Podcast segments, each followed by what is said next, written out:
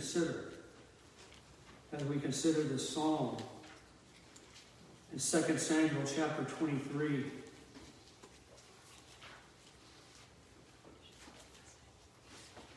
There is what I think is a most precious verse concerning David, the psalm writer. In Psalm 120, uh, 2 Samuel 23, verse 1, we read these words. Now, these are the last words of David. Thus says David, the son of Jesse. Thus says the man raised up on high, the anointed of the God of Jacob, and the sweet psalmist of Israel. And the sweet psalmist of Israel. David was many things. He was a king, he was a man, he was a sinner, he was a redeemed sinner, but he was also known as the sweet psalmist of Israel. And thus, most of the Psalms are written by him. This psalm, this particular psalm, is a psalm of confession. It's not a confession of sin but is a confessional song of God and of who God is. And it is not a psalm or a prayer where David is just simply making statements or a confession about the transcendence of God and the nearness or the immanence of God, but he is making his confession to God. He is declaring to God, This is who you are. And this is how who you are has impacted who I am. And who you are has great implications and profound implications for David's own life and David's own heart and his worship. It is a psalm that teaches us, as I just said, of the transcendence of God, but also, as we will see, I think, more clearly in just a moment, that God is not only transcendent, but He is near. He is near to us. As David tells us in verse 6, this psalm and the things that he is thinking of are beyond comprehension. It does not mean we cannot comprehend what David is saying. What he means is we cannot comprehend fully the full nature of this God that David is confessing to. It is a psalm that is infinite in its scope. Verses 17 and 18 remind us of that truth, where David says, How precious also are your thoughts to me, O God. How great is the sum of them. So, how far and how deep and how wide and how numerous do the thoughts of God go? If I should count them, they would be more in number than the sand. Just the consideration of the thoughts of God bring David to a realization that he can't consider the amount, the vastness, the immensity of the knowledge of God, as well as within that immensity, the scrutiny and the searching nature of the knowledge of God.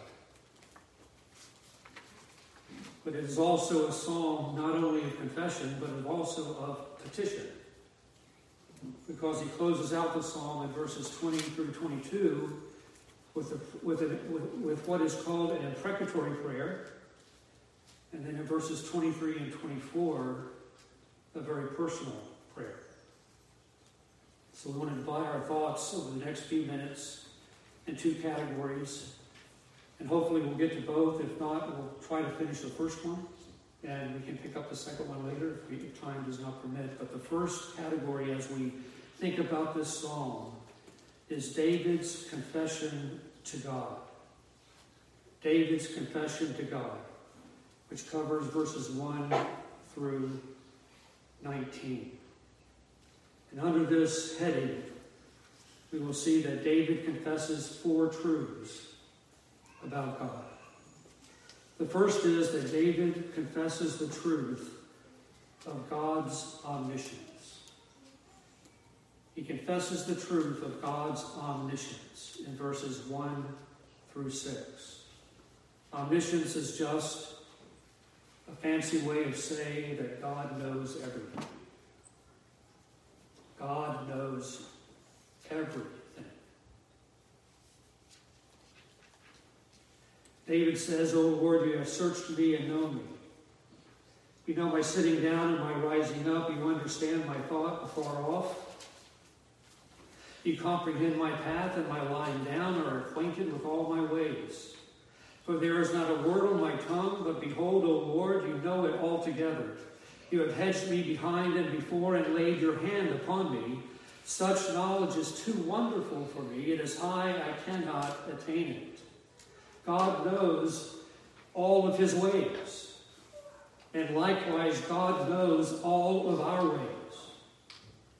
David confesses, You know my sitting down and my rising up. Two things that in our daily living we think are just events that are of no consequence. How often do you remember sitting down and getting up? How often do you even think about, oh, I just sat down or I just stood up? Well, we don't give that much thought at all, and within a few minutes after we get up, we don't even think about the fact that we just we had been sitting down. These are two minute events that occur every day and in every life, and even several times a day. And David confesses that God knows even those daily activities that, he, that we may deem of no consequence, God knows them all. The small and the great. You understand my thought from afar. Before the thought enters our heads, God knows it. He understands it. He knows the motives of our thoughts, both good and bad. He knows the intent of our thoughts, both good and bad, even before we think them every thought. And at, the, and at the point, it is profoundly obvious that if God knows David's thoughts from afar, and if he knows our thoughts from afar, he knows them now. David isn't just talking about God's eternity in the past, that he knows what David is about to think. He's reminding and confessing that God knows all of his thoughts. And it is so comprehensive that even before he thinks them, God knows them. He says, You comprehend my path and my lying down. Literally, is you, you winnow or you sift my path. It is a very detailed knowledge, it is a very intricate knowledge that is a sifting knowledge to know both the good and the bad, the motive and the consequence, all of our ways. God is sifting them according to his perfect, holy knowledge. Our daily life, our sleep at night, he sifts our activities. He comprehends, fully comprehends all of our path, our waking hours and our sleeping hours. God has a perfect and holy knowledge of all of our ways. And David is confessing this fact back to God. You know, you comprehend, you sift my ways, you know them all. He doesn't even know them all, but God knows them all. says, You have hedged me behind and before, and laid your hand upon me. Charles Spurgeon, in writing on this, on the omniscience of God and these statements of David, makes these comments to try to explain what David is talking about and what he is confessing. He says, Thou hast explored me as men dig in mines and make subterranean excavations. Thou hast searched into my secret parts, and you know me. My simplest acts those which I scarce, scarcely uh, premeditate. For before I think, when I think it, and when I forget it, thou dost understand my every thought. making a ring around me so that I am, so that I am entirely under thine observation. My roving and my resting are both known to thee. My habits and the, ex- and the exceptions from my habits are all known to thee. And Matthew Henry puts it even more succinctly. Wherever we are, we are under the eye and the hand of God. God not only knew his knows his ways, but David confesses that God knows all of his words. Even before they are spoken, there is not a word upon my tongue, O Lord, but behold, you know it altogether. There is no wonder when he comes to the end of his section where he says in verse 6 Such knowledge is too wonderful for me. It is high.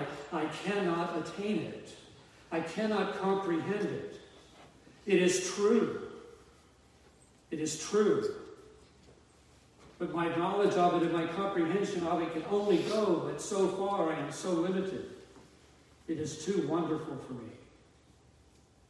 But, but David not only confesses the truth of God's omniscience, but he also confesses the truth of God's omnipresence in verses 7 through 12. Where can I go from your spirit? Where can I flee from your presence? If I ascend into heaven, you are there. If I make my bed in hell, behold, you are there. The word hell probably means the place of the dead. Even if I go to the place of the dead, if I am buried in the grave, even there you are there. If I take the wings of the morning and dwell in the uttermost parts of the sea, even there your hand shall lead me, and your right hand shall hold me. If I say, Surely the darkness shall fall on me, even the night shall be light about me. Indeed, the darkness shall not hide you from me, shall, shall not hide from you, but the night shines as the day. The darkness and the light are both alike to you. Where can I flee from your spirit? Where can we flee from, from God, from his spirit? Can we flee to heaven? Can we flee to hell? Can we flee to the place of death? Can we flee to the farthest parts of the sea or to the ends of the earth? Can we hide ourselves in darkness? And David's answer is a resounding no, we cannot. And it's not a confession of fear on the part of David, it is a confession of praise and of wonder and of comfort to David. For even the darkness to God is like standing in the noonday sun. Nothing can be hidden from God. And God is everywhere present. None, nowhere can we go to hide from him. David also confesses in the third place the truth of God's sovereignty in verses 11 through 16. When you formed my inward parts, you covered me in my mother's womb. I will praise you, for I am fearfully and wonderfully made. Marvelous are your works, and that my soul knows very well. My frame was not hidden from you when I was made in secret and skillfully wrought in the lowest parts of the earth. Your eyes saw my substance being yet unformed, and in your book they all were written, the days fashioned for me, when as yet there were none of them. From his conception to the forming of the very intricate part of David's unborn body, God framed and fashioned and wonderfully made him. He was not hidden from God even in the womb of his mother, but on the contrary, God was not only present, but he was sovereignly active, forming David in the womb of his mother. And in his book, even the days of his life were written, even before they even began. Even before there was even, there were when as yet there were none of them. God had ordained his days. So David confesses the truth of God's omniscience. He confesses the truth the reality of God's omnipresence, and he confesses the truth of God's sovereignty, which brings us to the final confession. Is David's confession of awe and of his delight and of his comfort that this God is his God. And he knows him, and he is known by him. We read in verse 6 the awe that gripped David's heart when he said, Such knowledge is too wonderful for me. It is high, I cannot attain it. We read of his delight. We, read of his delight in the God of the covenant, the God of promise, who was his God in verse 17. How precious are also, how precious are also your thoughts to me, O God. How great is the Son! that his thoughts of the very nature, activity, and person and works of God were precious to him. And they were a comfort to him. In verse 10, we read, as he realizes and he confesses that God is omnipresent, he is fully present everywhere at all times. He says in verse 10 that even there your hand shall lead me, and your right hand shall hold me. And then verse 17, he reminds us of this comfort as well. When he says, When I awake, I am still with you. When I awake, I am still with you.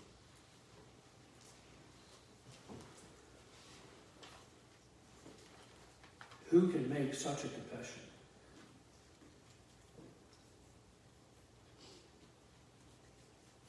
On what foundation does David have to find such hope. In the all searching eye of God. And the ever present reality that every step that he takes, he steps within the presence of Almighty God, who searches and sifts his ways, his thoughts, to the most mundane of actions. What foundation does he have to make such a confession and confess and confess such delight in this God. I personally believe, and I think the scripture bears out, it all boils down to what God did in David's heart and what God does in the hearts of everyone who knows Him covenantally, those who know that He is their God and we are His people. He is our Father and we are His children. In second chapter, in Second Samuel chapter seven, after God makes His covenant with David, David prays a prayer a prayer confessing his response to God's covenant and God's promise to him. And the heart of David's response is found in these words, verses 28 and 29 of 2 Samuel chapter 7, where he says, I, And now, O Lord, you are God, and your words are true. And you have promised this goodness to your servant.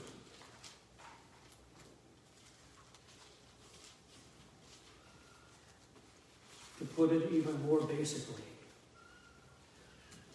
O Lord, you have promised, and that's enough. Because you tell the truth.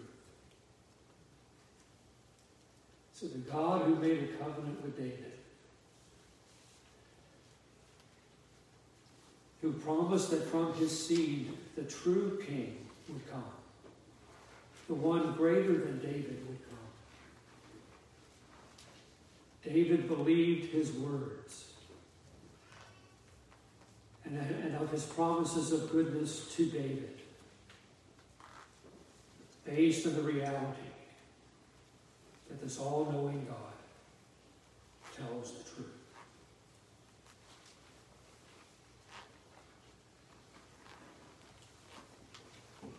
So David could say, Search me, O God, try my heart, and know my thoughts.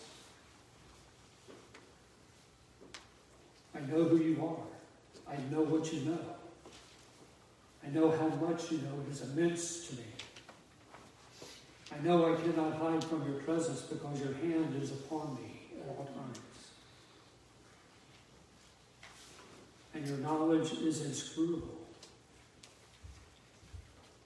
You know both perfectly and you know according to your holiness all things about me. And you have promised good for me. So search me and try me.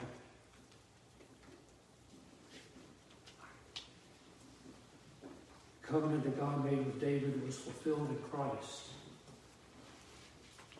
Covenant of grace. We don't have time to look at it tonight. I would encourage you to read Acts chapter 13, verses 20 through 39 where we read a sermon from the Apostle Paul that is grounded in the covenant that God made, the promise that God made with David, and the fulfillment of it that is found in Jesus Christ, in his death for sinners, and in his resurrection from the dead. And even when he mentions the resurrection of Christ from the dead, he says, as it is, as it is written, you will know the sure mercies of David. How do you know that God's ways for you are good?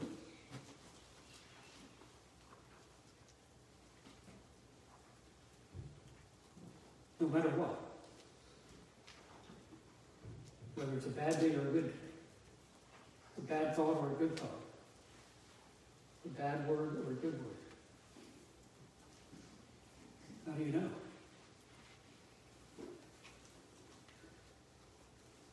Jesus said, If any man comes to me, I will in no wise cast him out. And Paul said in Romans 8 that God works all things for good all things. To those who love him and are called according to his purpose. And it does really all boil down to that. See, God, God knows all things anyway. The question is, do you believe him? Do you trust Him? To turn from your sins and to lay your soul at the foot of the cross and to believe and to confess the words of David. You are God and your words are true. And you have promised this goodness to your servant.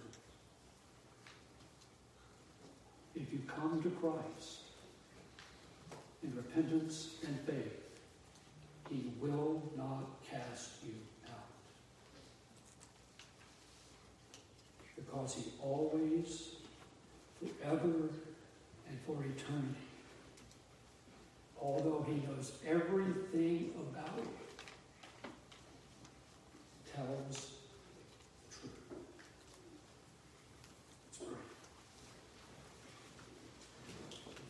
Father, bless your word to our hearing, to our hearts, to our minds.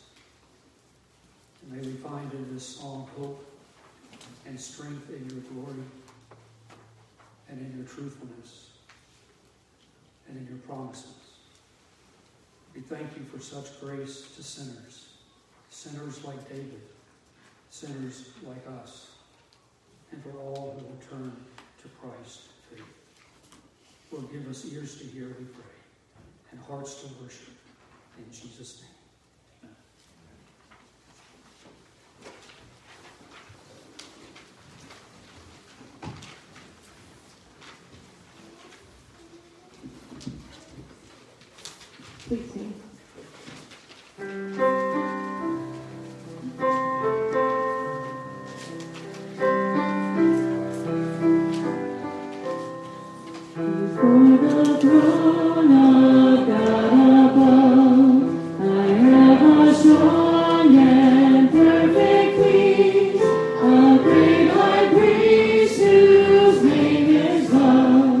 Mm-hmm.